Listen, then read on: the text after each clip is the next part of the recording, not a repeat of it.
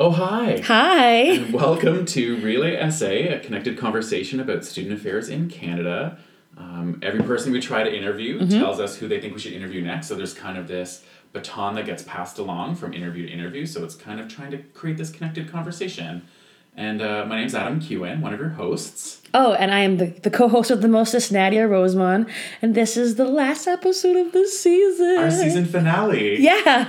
I wish we had like cliffhangers, like a scandal, like cliffhanger. oh yeah. Um, but we do have, well, we don't have any cliffhangers. We do have a phenomenal interview. So, David Ibiam, who works at Glendon College, Mm-hmm. which is part of York University, was suggested um, this season by Janet Morrison. She was the one of Yes. people that she was passing the baton along to. So, it was super convenient that we were able to find a time and a location where the three of us could converge um, and have this amazing conversation. Yeah, this is another tag team interview, which was really exciting. Yeah, just so much energy. I'm gonna say c'est bon. right? Some French there. Mm-hmm. That's for you, David. All right, let's get right to it.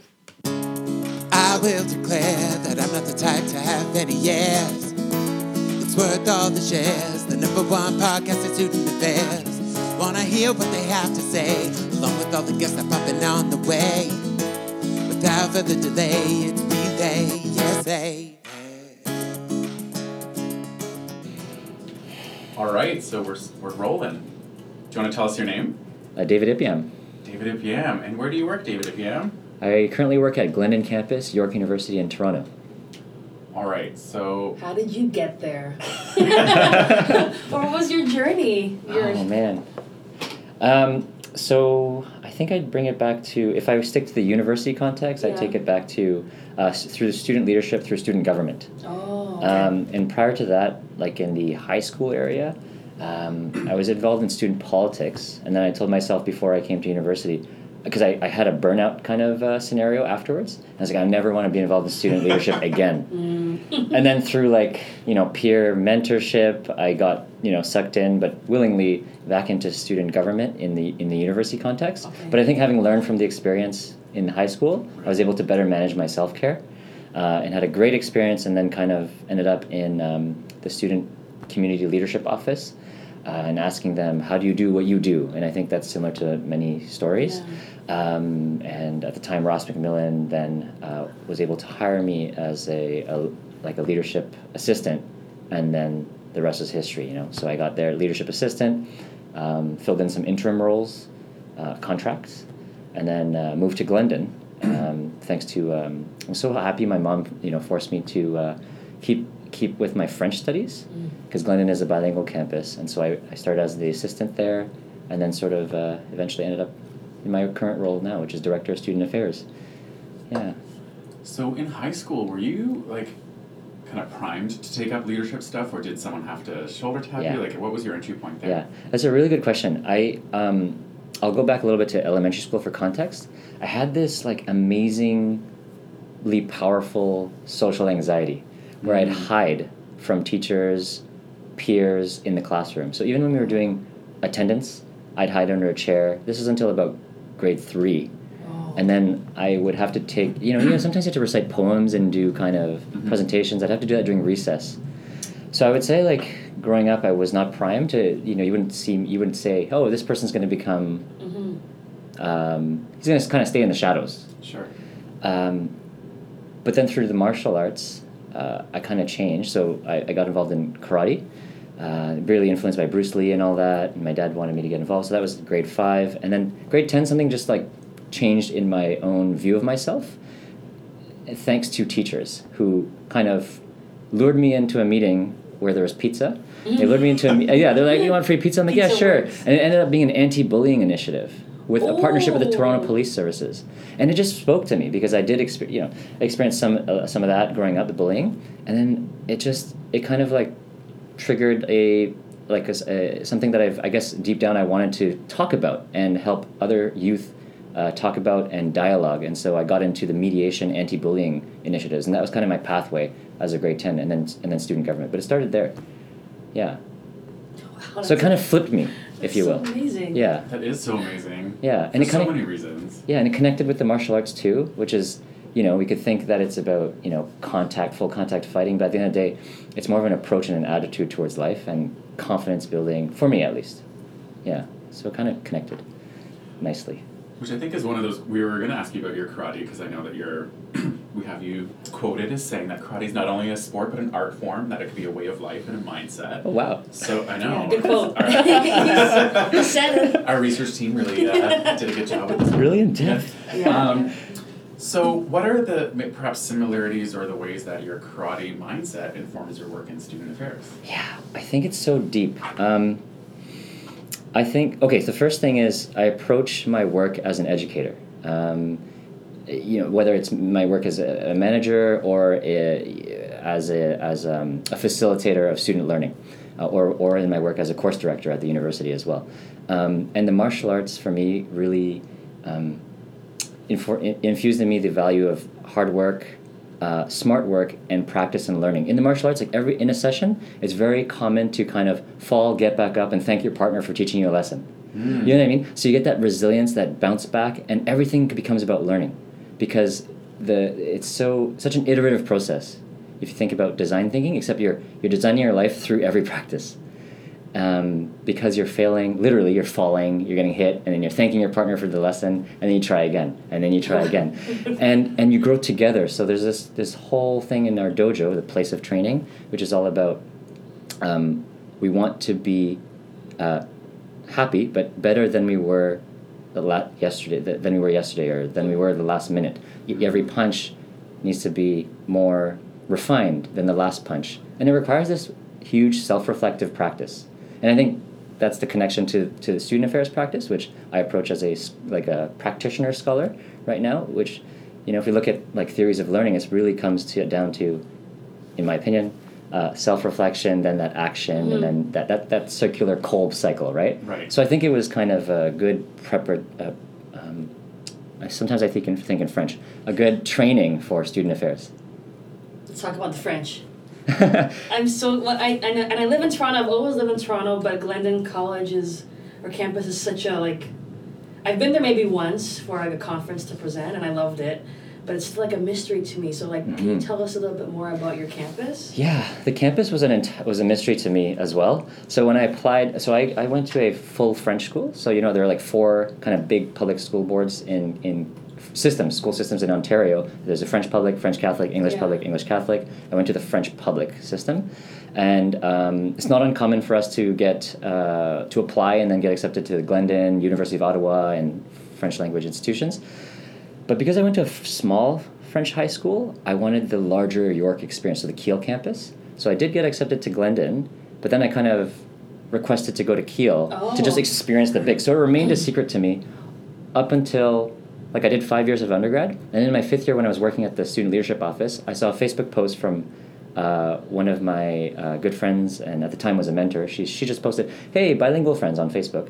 Um, anybody looking for a job? Here's an here's an opportunity at Glendon." And at the time, I was working in a contract, so then I'm like, "Oh, I'll, I'll just apply to Glendon because it's a full time entry level job." which which looked great um, for me to practice French. And so I discovered the campus uh, after my undergraduate experience, and it's about 2,700 students. Uh, a unique mandate. It's, it, it has a mandate under the, the French Language Services Act from the provincial government to serve um, francophone and bilingual uh, populations, bilingual English French. Um, and there's actually a lot of plurilingual activity happening on campus, actually Yeah.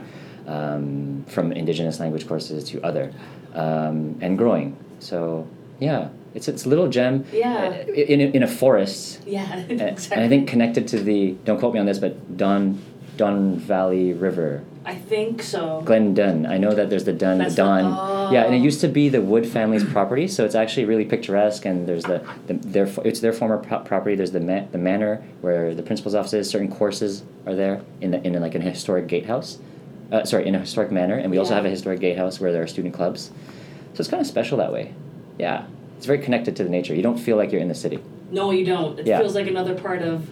Yeah, and you walk around and hear tons of languages, but specifically Yeah. French and English. And Well, and this is I was my, I'm curious to know about like is the student life like how does it how does this manifest having kind of this language Mhm. um, mission? Does that play out in the clubs and organizations Mhm. and the government and the governments? Like how does this What is it, how does it look like? Yeah, yeah, good What does it question. look like? Great question.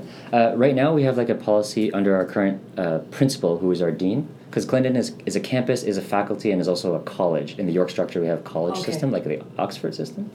Um, we have like an asymmetric policy, meaning French first in our in our official communications. When we start meetings, we try to, to begin in French, and then it's okay if it goes off to English, right? For things like orientation, student life programming, which are uh, really student facing, uh, we recognize that many of the students are coming in have varying levels of English and French, so we kind of we, we go back and forth.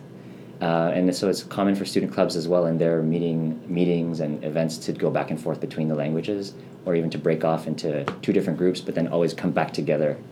So it takes more lead time in terms of preparation, marketing, and more intentionality, but it ends up uh, it it, make, it puts that inclusion of the of, of some communities, more communities, I guess, at the forefront. You have to think about it ahead of time. hmm That's so interesting. Does that answer your question? Yeah. Yeah.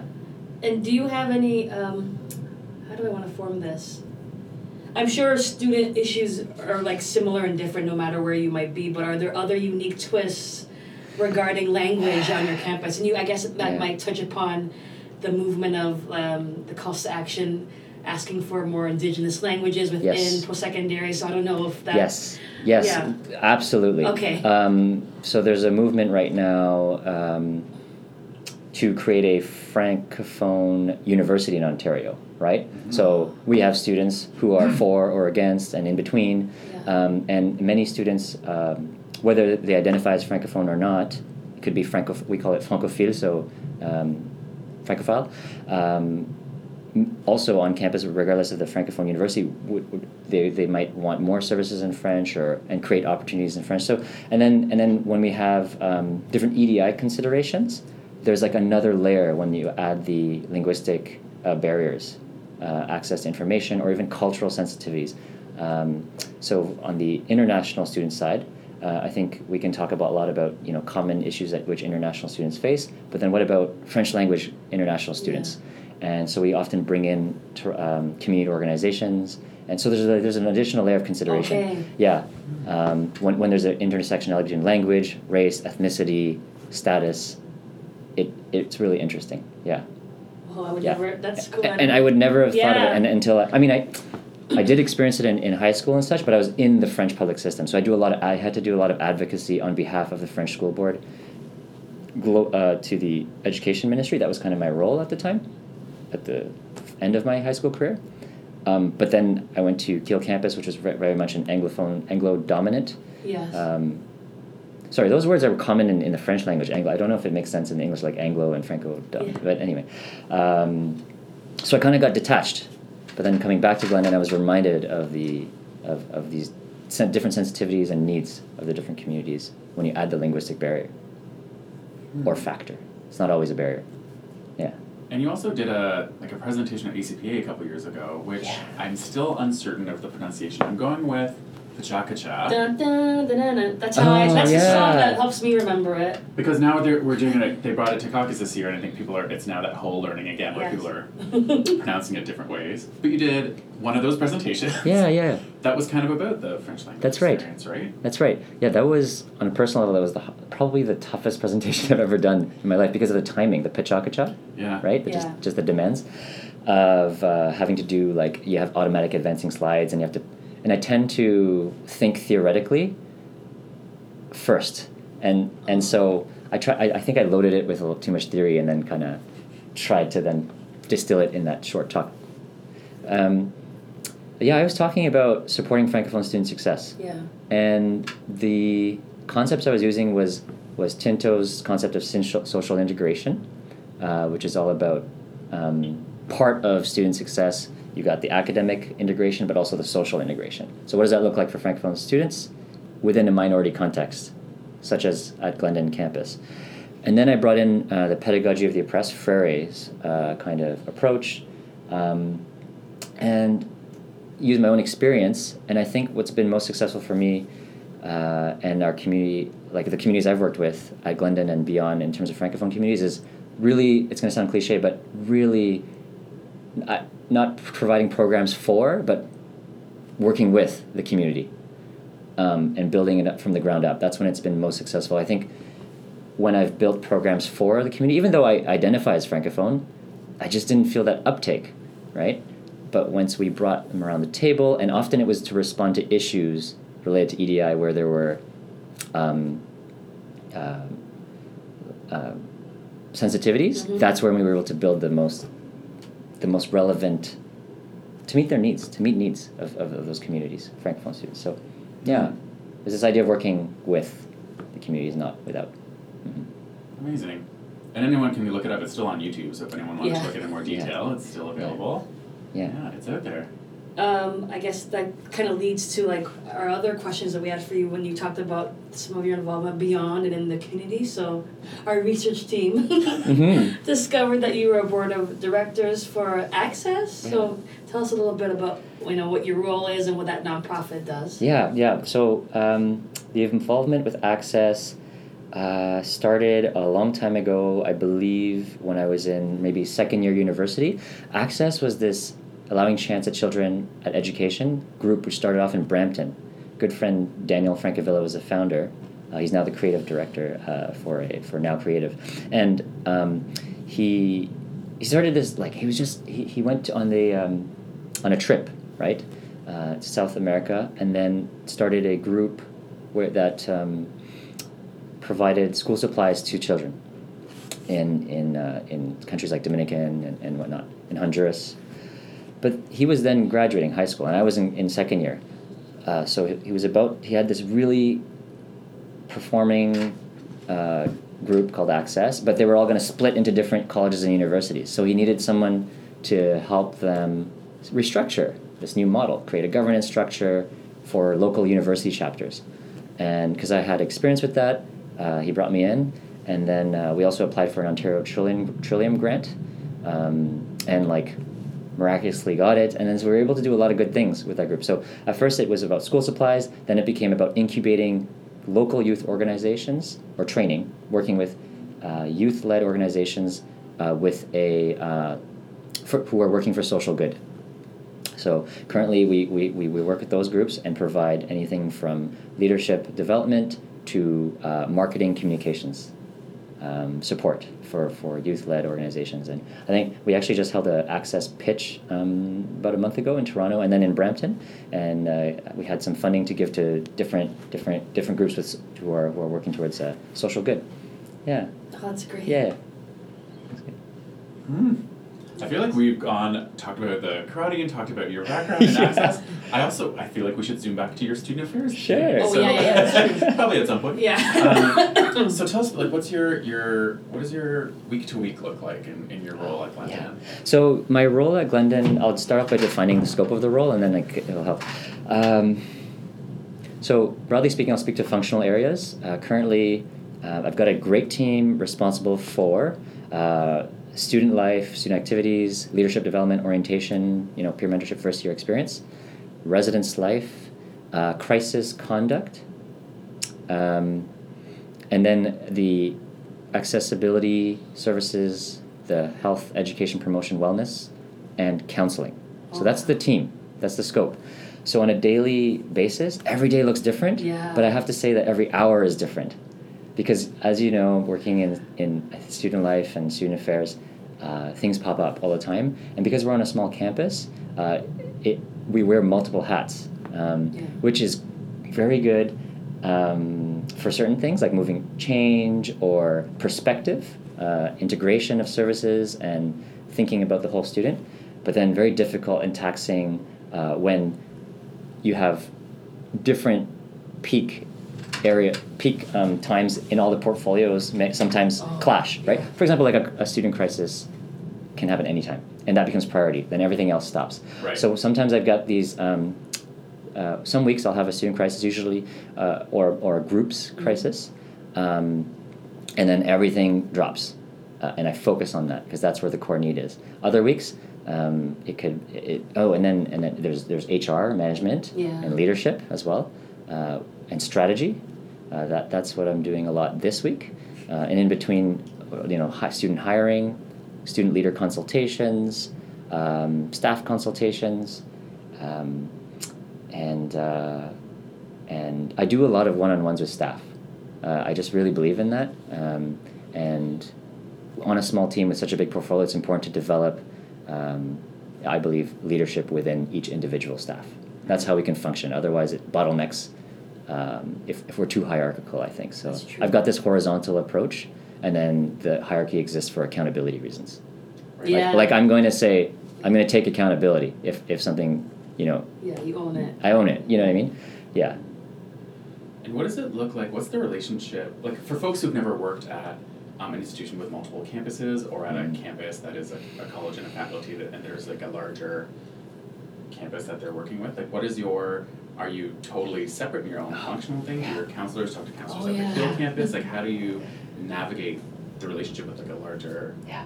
a larger campus? That's a really good question, and I completely forgot that that's a big part of my week to week. I'd say, um, I'm on average I'm at the Keele campus once a week, Mm. but three or four times a week, maybe three to four hours a week, I'm I'm negotiating, dialoguing, collaborating with Keele colleagues, whether it be video or or, or phone. Um, for the, our areas in student life, uh, lots of collaboration with, with um, the team at Keele. Um, and then for areas of accessibility, well-being, and counseling, there is we, we participate in their weekly meetings, but there's no reporting structure or or uh, or even uh, formal accountability that It's way. just like it's best more it's more best practices, community of practices, uh, networks.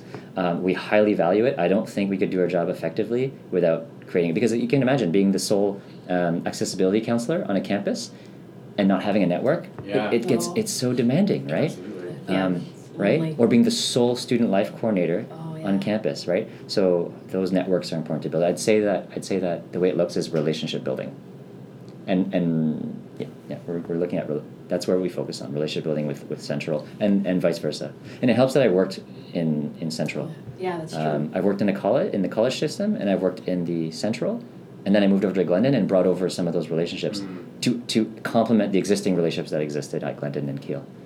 Um, and depending on the, the, the dean or the principal, as we call them, they might have a you know like a dean would have external relations policy. Sometimes they would have a policy where it's like depending on the dean, we do our own thing at Glendon, you know, Oh, Right. and then sometimes we have a policy, depending on who's in charge, where it's like, let's enhance collaboration uh, and efficiencies Yeah. by working together. And currently we're in that state, which works well for me. Yeah. Are there any strategies or approaches in kind of cultivating and nurturing those relationships that you found? Because I think sometimes it can become really territorial or it can Oh, become yeah. really com- competitive, even Absolutely. though that's not like the Yeah. front facing. Everyone's, of course, like, yeah, we should be more collaborative, but then Oh, yeah. there's a little bit of, there's histories and politics Yeah. that go along with that. So, what are some Yeah. strategies that you use Mm-hmm. that, or that you have seen to be very useful? Yes. Um, yeah, I totally feel that. Um, it's complex, and even on if you think of even on one campus, there are different that even that dynamic can happen even between it, areas on, on one campus. So then you add another layer. Yeah. Uh, and I think it's been increasing as well with fiscal restraints, which are becoming a reality in many Mhm. institutions. Strategies that work, um, I think, are I love the community of practice uh, model, which has really worked well at York for the, um, we have a community of practice for peer leaders. Uh, peer, sorry, uh, for mm, staff who work with peer leaders. Okay. So it, it, it's a, and then we develop informally or formally like a common framework, language, structure, and, and at first it's just to get people together, and then through relationships, then they might develop something like a more formal. So I think getting people together in the same room with a common purpose, like training, centralized training Yeah. that is flexible Mhm. but also meets the needs of each unit. That's great. Resource sharing. Then then resource sharing happens first. So I think if I had to put in steps is get people together with a common purpose first Yeah. and then things can flow if there's some intentional leadership there. That's one model that works. The other model is um, at some point we can't rely on relationships only. I, I like the service level agreements model as well, Mhm. which we're exploring right now in some of our some of our units. I have um, so for example, because of the scope of uh, my role and some of my team's role, we have up to seven or eight equivalents at the Keele campus. Okay. So I on a di- on a weekly basis, I might have to interact with eight other directors who have Oh, okay. different specialized functions, and my, my student life coordinator might have to interact with three or four other, um, like the leadership person, the orientation person, the other orientation person Yeah. on the other campus, right? Right. And, and we're going to be expanding to Markham, so we do need to. So I, that's when I think SLA students um, service level agreements become important. Yeah. Well, especially when I think when you invest in relationships, but then a person changes or goes on Exactly. mat leave or goes That's true. some, and Yeah. how do you um, Yeah. have a way to systematize Yeah. not those relationships, but Yeah. those um, understandings? Yeah. Oh, and actually, um, about the relationships, if I have to say one more thing is, for example, when I uh, and my colleagues do this too. When we go to Keele campus, I might have one meeting, right, booked in my calendar. But as soon as I know that's there, I will try to look at.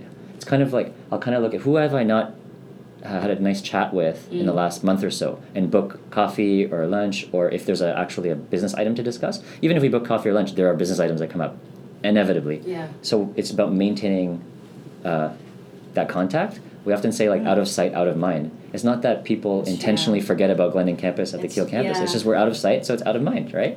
Uh, it's natural, I think, natural, and we have to put in structures in place to do it. Um, and and Keele colleagues are also good at saying, hey, you know what? Why don't we come over to Glendon to this time, right?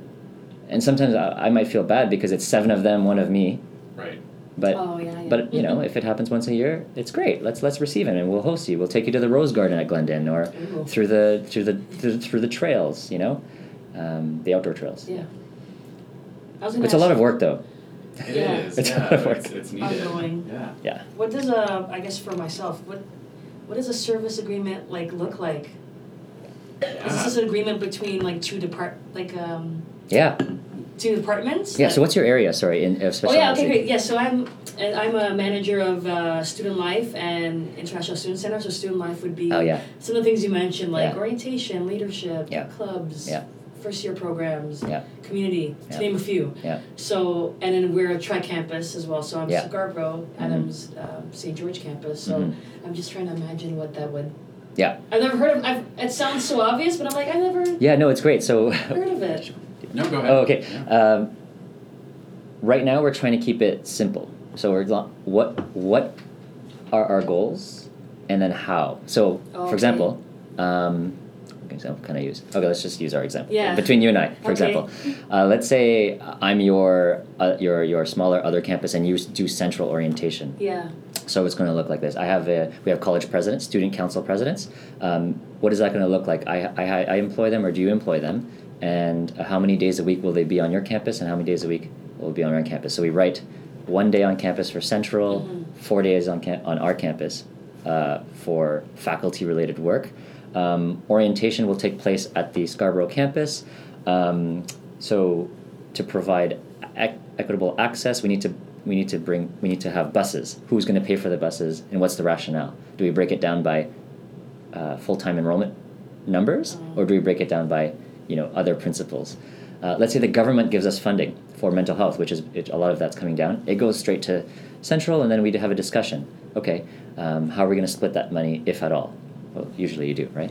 Yeah. Um, but sometimes it's it's it's uh it's it's not doesn't come down to money. It's just hey, you've got some great workshops. Uh, we've got some great workshops. Where can we collaborate? Maybe we'll come down to your campus, offer one, and you come down to office campus, offer offer one, and it just goes down into a one pager, and uh, we sign it, and then we have a also a, a term like we we agree to re um, look look at this again Yeah. in a year or so, and edit.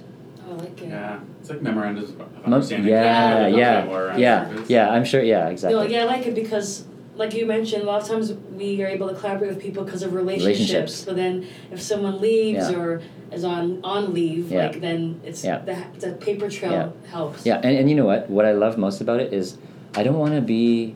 Um, I want our conversations with my partners to be focused on, uh, on on students and student success. I don't want to have uh, our conversation be like, oh, remember to come here or remember about us. You know. Oh, okay. So, but if we have agreements, we don't have to have these. I don't have to be. I don't. We don't have to have both ways. These kind of reminder conversations. It's just. It's de facto. We're talking about students. It's all students, not just the students on your campus, not the students on my campus. Yeah. They're all York students in our camp context. I think that's what I like about it most. Yeah. Hmm. Um, so you are kind of like York through and through, right? Like that's where you did your undergrad. That's where you've kind of been working, and at Glendon. And you also did your master's there, right? Yeah. Tell us about that. And that was was that part time while you were working? The the masters. Yeah. Yeah. So, um, remember I was saying earlier that I was. Uh, oh, maybe I didn't say this, but when I went into school undergrad, I thought I was going to go into law, and then I switched to mediation, which is why, and then and then found student affairs in my fifth year, that final year. So my fifth year was rock, like really rocky because I didn't realize I was going to do a fifth year. Um, it's just that I, in my fourth year, I realized I didn't take a specific credit that I was supposed to That's take. what happened to me. and I'm like, oh well, let's get a work study job Yeah. and and enroll in a post grad certificate. For me, it was mediation because at the time I was like, I'm going to become a mediator, okay. right?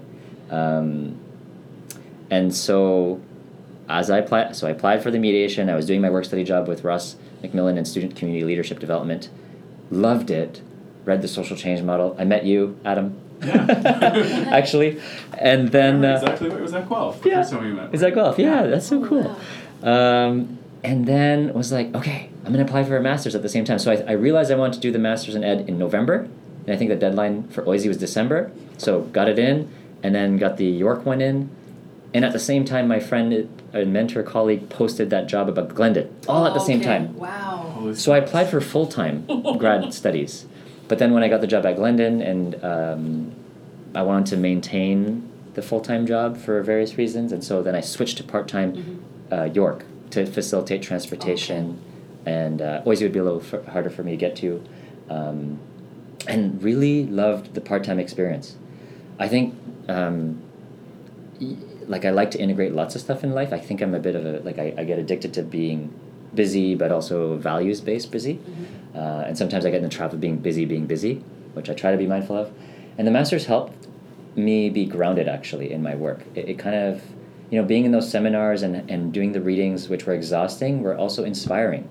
Um, and like I said earlier, like I think in terms of theories, so it kind of worked with my learning preference. We don't talk about learning styles anymore, apparently, right? So learning preference in the learning skills world.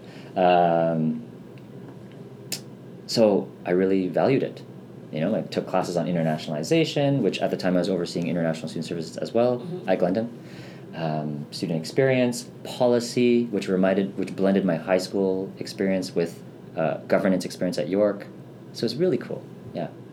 Um, and you could write papers on your orientation programming and then literally do it, Yeah. right? That's true. Like it's like, huh, I want to improve this program. Well, let's just write a paper about it, and then and then here we go. We've got the documents and everything. Yeah. I'm sure you've experienced that. Yeah, and I remember feeling surprised because for me, and I don't know where this came from, but like school and scholarship always felt like it had to be theoretical. Yeah, And so yeah. for the first time, they're like, no, write a paper about this thing. And you're like, I'm allowed to? Like, Yeah. that's still. Mm, like, true. I think it just, I had a limited understanding of like learning and Yeah. scholarship. And so they're like, no, it can actually be applied and actually encouraging to apply theory to practice is an important skill. Exactly, Yeah. exactly. I think first in theory, but I but I live in practice. So I love creating. That connection just made me so uh, passionate. When I was in my undergrad, I never saw myself going towards grad school. Like I don't really, I didn't, I, I didn't want to. Yeah, me but it's just just because I got interested in the work, Yeah. and then it made sense. Mm. And then so I just applied for a PhD because I'm interested. Ooh. uh, and thanks to listening to your podcast and other people's podcasts where i was like you know what like there's a lot to discover in this world and i just need a forum to channel that energy maybe it's the phd maybe if i get in this is all public now i might not i might not get in No, you're getting in. We're gonna manifest it. Yay. yes exactly That's so exciting. Amazing. following in your footsteps oh man, that's that's huge. That's very exciting. yeah Um, one of the other things that we wanted to Oh, yeah. Oh, so we have like kind of two other themes that we want to talk about, you can pick which one you want to talk about. Sure. next. The first one is um, about your teaching, because we also found that you have uh, some readings on Rate Your Professor. oh Uh, so we can talk about that. Oh, yeah. uh, and the other one is around relationship zen. oh wow could we do both Yeah. Well, we can do both, but which order would you like to? oh all right let's start with teaching Yeah. Oh, okay. So uh, some of the quotes uh, that we found On- were uh, a student who literally took the time to add you to the Rate My Professor board so they could talk about how great you are. Classes are fun and engaging. He thought this would be a bird course, but he's taught me more in Pathways to Lifelong Learning than I've learned in my, in my harder classes. And he's adapted to the dynamics of the class and knew everyone by name, and there was over 50 of us.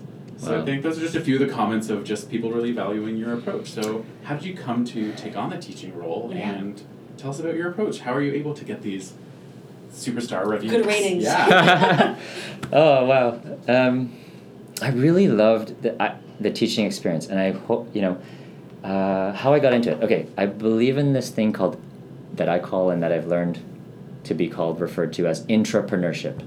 So there's entrepreneurship like relationships and in the martial arts school that uh, we can get to later. But entrepreneurship is like being having that entrepreneurial spirit within a institution, a nine to five job, which as we know in student life is not a nine to five job, but you know just to use the expression.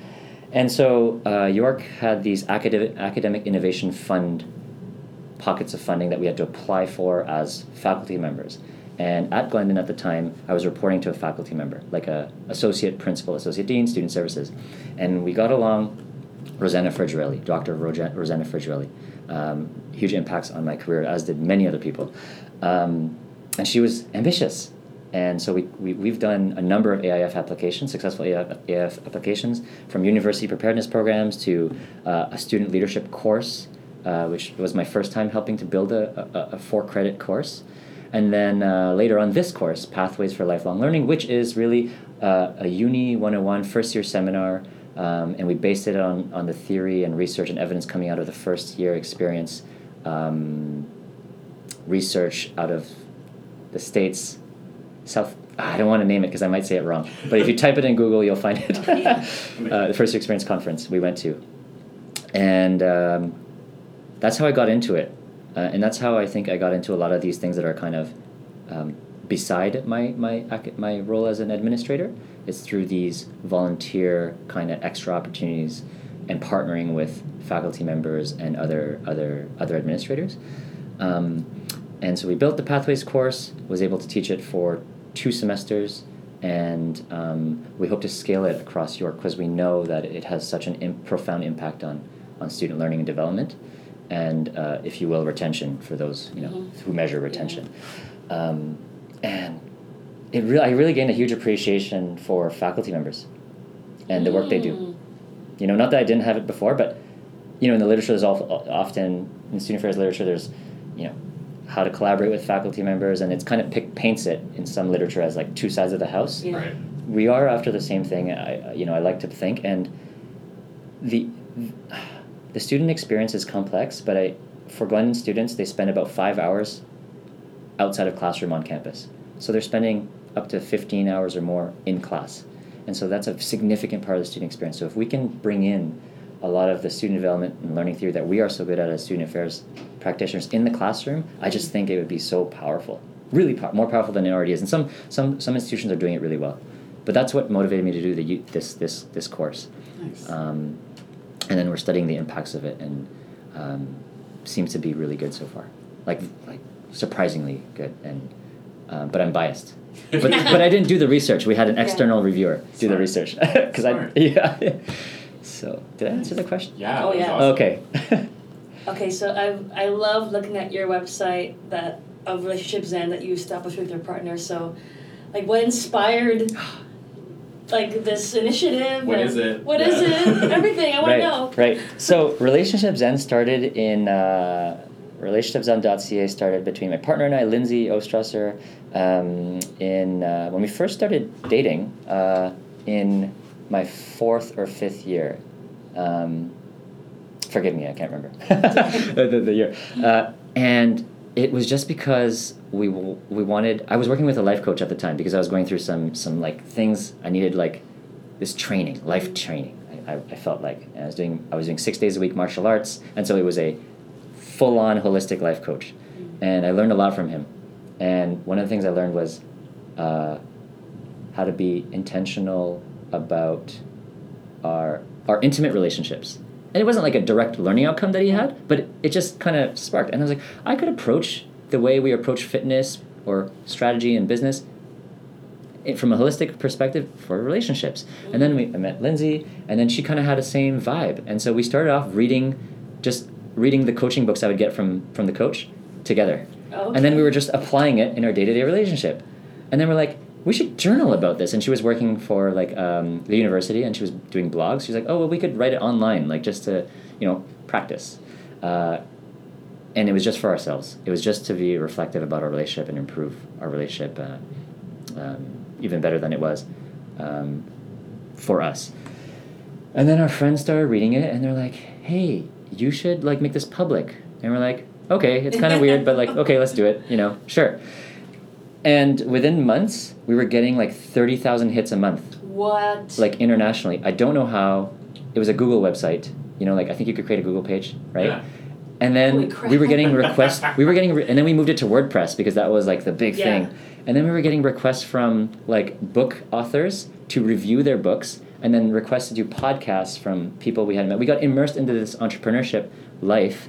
Um, and I mentioned Daniel Francavilla, who I work with Access. He's he's a really good connector, and he connected with people. But then, you know, quite frankly, uh, I started working full time, and so this was about a year of like success. I put that in uh, quotations because you know you can define success so many ways. I, I didn't see it that way. I saw it as like I got scared, to be frank. It's a law, yeah. I became very afraid.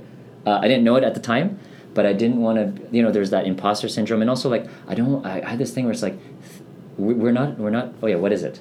It is a. Uh, it is what we call it right now. It's inspiration for millennials, uh, who want to experience more happy, fulfilling, simple relationships. Uh, we know that intimate relationships can be quite heavy, toxic, complicated. So we apply um, principles of mindfulness, intentionality, and strategy to relationships. And, and what we do is we learn it and we discuss our experiences on the blog in an educative format. Um, and now we offer workshops, retreats, and coaching. Uh, and that's, that's what Relationships Zen is. I'm sorry I didn't start with the what. That's okay. That's, No, it's good. uh, that's a good backstory, though. yeah, and uh, so I got scared, and Lindsay never lost hope. Uh, kept trying, you know, kept trying to write, encouraged me to write, and you know, we went from writing multiple posts a month to writing some at, at our lowest once a year, but it still had a little bit of traction. You know, like ten viewers a, a month or whatever. And that was never our goal, but uh, just a contrast between thirty thousand and Mhm. ten. Yeah. And then we came back and re- rebranded and uh, not rebranded, but now it, now I feel comfortable and I've integrated myself. I feel like I, I, I there's a space for it in my life, Yeah. Relationship Zen, and uh, it fits. Very and cool. it is us. I think I had to just come to terms with it's not that I'm. It, it is me. It is Lindsay. Yes. You know what yeah. I mean? When you own it. Yeah, I was just afraid that I didn't want to be a couples counselor or a couples therapist or a couples psychologist. That's not what it is. Yeah. It's just it's inspiration. It's educative. It can be therapeutic, but it is not therapy, Yeah. if you know, if you will. Mm. Yeah, Oh, thanks for sharing. yeah. Oh, so good. Um, well, that brings us to like the rapid fire questions, if Right. you're ready. Yeah. Do you want? To, Okay. Do you want to try a bilingual component where I say one in English and you practice Okay. your own French? If I okay. you can say no, but I was We in my can head. I was try. like, oh, maybe one or two. One or Okay, two. let's see if I can do this on Think the about- spot. I'll kill time by reading some, and then you could, you know, like you figure out. You know what I mean? Pourquoi pas? Pourquoi pas? All right. Okay. Favorite Olympic sport? I mentioned at the beginning that rapid fire questions will be hard for me. Okay, karate is coming into the Olympics, Ooh. so that'll be fun because I'm a karateka. Uh, that's what I'd say for now, Nice. selfishly. Last book you read? oh, uh, it was a book on anxiety by a New York Times journalist called. I don't know. It's got a blue cover, but it's uh, she goes through the science of anxiety, and I was reading it. Oh. It's awesome. Okay, I think I might be ready. Okay. But you have to correct me if I'm wrong. 'cause Oh. I, I you might. oh. Safe space. It's I don't okay. think my mom listens to this, so No, she will no, be we won't mortified about my terrible French. Um, si vous pouvez échanger une journée avec quelqu'un d'autre, um, qui est-ce que vous voulez, vous voulez échanger une journée avec? Hmm. So good. Oui, si je pouvais euh, jouer, jouer le rôle de quelqu'un d'autre ou avoir une expérience, avoir ce genre d'expérience, je choisirais. Hmm. Euh, le Dalai Lama. Oh. Not parce que, not because I'm religious or anything like this. That like, but I just, I'm interested, and I mm-hmm. want to see how he, how how his day to day, and yeah, that'd be cool. Nice. Favorite Muppet? That's my favorite question. I don't know why. Muppet. Yeah, favorite Muppet. Okay, I don't know them. Like I know of them, That's okay. but I, I, I is it the things that you put on your hand? Yeah, like think Kermit, Miss Piggy. Miss Piggy, I like. Okay. Uh, because it's just I recognize her. Yeah. Like when you said Muppets, I thought of her, but I've never really seen anything. One of your favorite movies? I love. Um, okay, The Last Samurai. Even though yeah. Anyways, The Last Samurai loved it because I love samurai, and then um, I um, I love Marvel movies. I'm really like I've been into superheroes, Yes. like my whole life. So Me too. I just feel like I'm being rewarded for being a comic book nerd Yeah, my whole year. yeah, yeah. You're too. And I love Liam Neeson's like Taken and all that. oh. And like also like too. Denzel, you know Denzel, uh, uh, Man on Fire. Oh, that's a good movie. Yeah, yeah, like th- those kind of movies. That's a good movie. Amazing. Um, is there something that folks would be surprised to learn about you? Hmm. Well, I guess I guess I gave a lot of stuff already. Hmm. What else?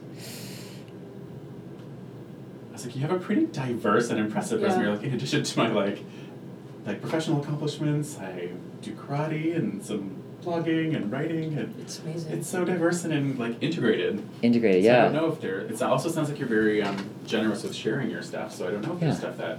Yeah, I would just say like you know, yeah, my story. Like I've given some of my story. I would just say that like, you know, I, I truly see. Uh, I'm curious about, and Hamza Khan. I've talked to him about this, like burnout and such, because I talked Mhm. about how I had you know, uh, some near experiences, and I'm, I'm doing a lot of research and working with, uh, you know, naturopaths and stuff around um, cortisol, adrenaline, um, and our adrenals and adrenal fatigue. So I would just say like self care. We talk about self care a lot, but I, I'm learning a. I, I, I, it's just such a deep field that I, I, I want to learn more about, and I struggle with. Um, not to the extent that it affects my performance. I'm grateful for that, or my contributions, the way I serve, but I'm trying to live well and, and long. I'm trying to think of the future, like Mhm. you know, The as well, game. the long game. And I think that's something that I learned the hard way when I was working. I used to work 16 hours a day in the office. Wow. So that's something that I don't know if it's surprising, but only in student affairs. 16 hours a day. Then I do all my other stuff after. And that was a tough year, and I don't want to do that again. Yeah. And I've been putting a lot of work for the last three, four years intentionally to, to scale back. So I would just say, like, for all of those people who are uh, grinding and, Yeah. and hustling and all that, if I can use that word, um, to be mindful and generous with yourselves. Yeah. yeah. Absolutely. Well, I feel like that's Kind a to ourselves. Yeah. Yeah, yeah, yeah. Kindness. Kindness. Always- always yeah, kindness. Yeah. Um, that brings us to the end of all of our questions. But as you know, this is a relay, so Janet Morrison suggested she passed the baton on to you. So now our final question is Yes. who would be next in, in our relay? Who should we speak to next and, and why? Yeah. Okay. Thank you, Janet, as well. Janet has done uh, has been really like a, a, a pivotal person in my my career. So many other people as well at, at York. So I can name lots of people at York, but but I want to kind of help the Relay SA mission, and uh, in terms of national mission, and I will throw out Toby Strohan, who is an AVP. Forgive me if I get the wrong title. Student Services Mhm. at Saskatoon Polytechnic Ooh, okay. um, a a very like she's had a very profound impact uh, when she was at Glendon, and I think she started off in the residence life, but she ended up being the chief one of the chief student affairs officers at Glendon, and then moved to Sask Polytechnic. Um, she's got a real like she's one of those people who, you know that di- management leadership dichotomy. Mhm. She's, she's got it integrated, really Mm. integrated. So I've learned a lot from a lot of my managers. I've been, you know, um, but you know, I think it'd be great to have her on the podcast. Another one of my former managers is Erin Dupe, um, who currently is at uh, is a director at uh, University of Windsor, in uh, one of the student life areas. Amazing. Um, him too. Like, I think there's a saying at Glendon, even though he's he's been gone for a number of years now. Like, what would Aaron do? Really? You know what I mean? Like these Oh, are these are people who've left legacies, right? In in in in, in our in the community that I currently am in, Mhm. um, and they're both at different institutions. So I thought, we can go down to Windsor and Saskatoon.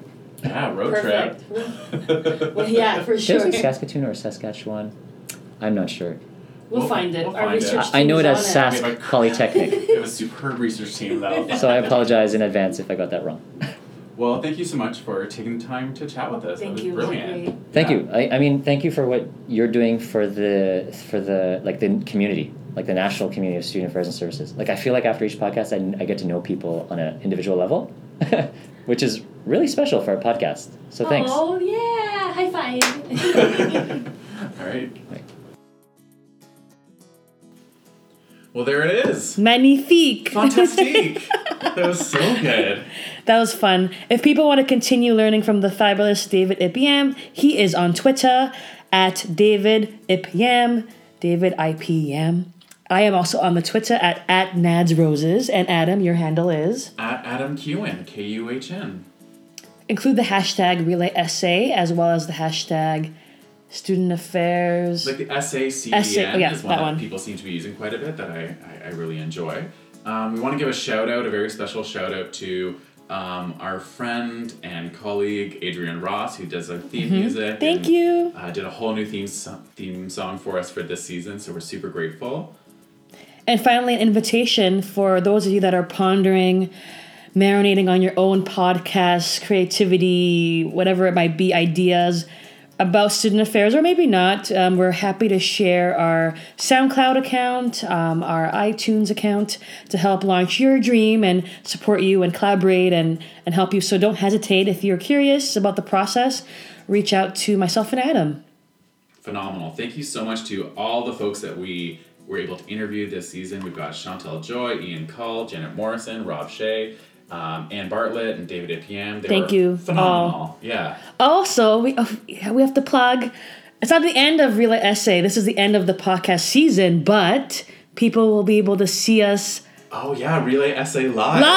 Ah! Yeah, I I somehow I don't really know how it happened, but our CACUSS proposal got accepted. Thank you, CACUSS committee. Thank you, the programming committee, and all the reviewers who who went through the rubric and somehow still gave us points. thank you, thank you. Uh, but we're going to be doing a live taping at the CACUSS Conference in Charlottetown, the CACUSS Uruk Conference that's happening in Charlottetown this summer. So, yeah, please come to our session. We promise it's going to be hilarious and interactive and, and super fun. We are attempting a live relay. Yeah, so stay tuned for what that looks like. But we're super pumped. All right, so hope to see you in Charlottetown. If not, we'll, we'll see you around. See you next season. Ah, thanks so much for joining us. Bye. Bye.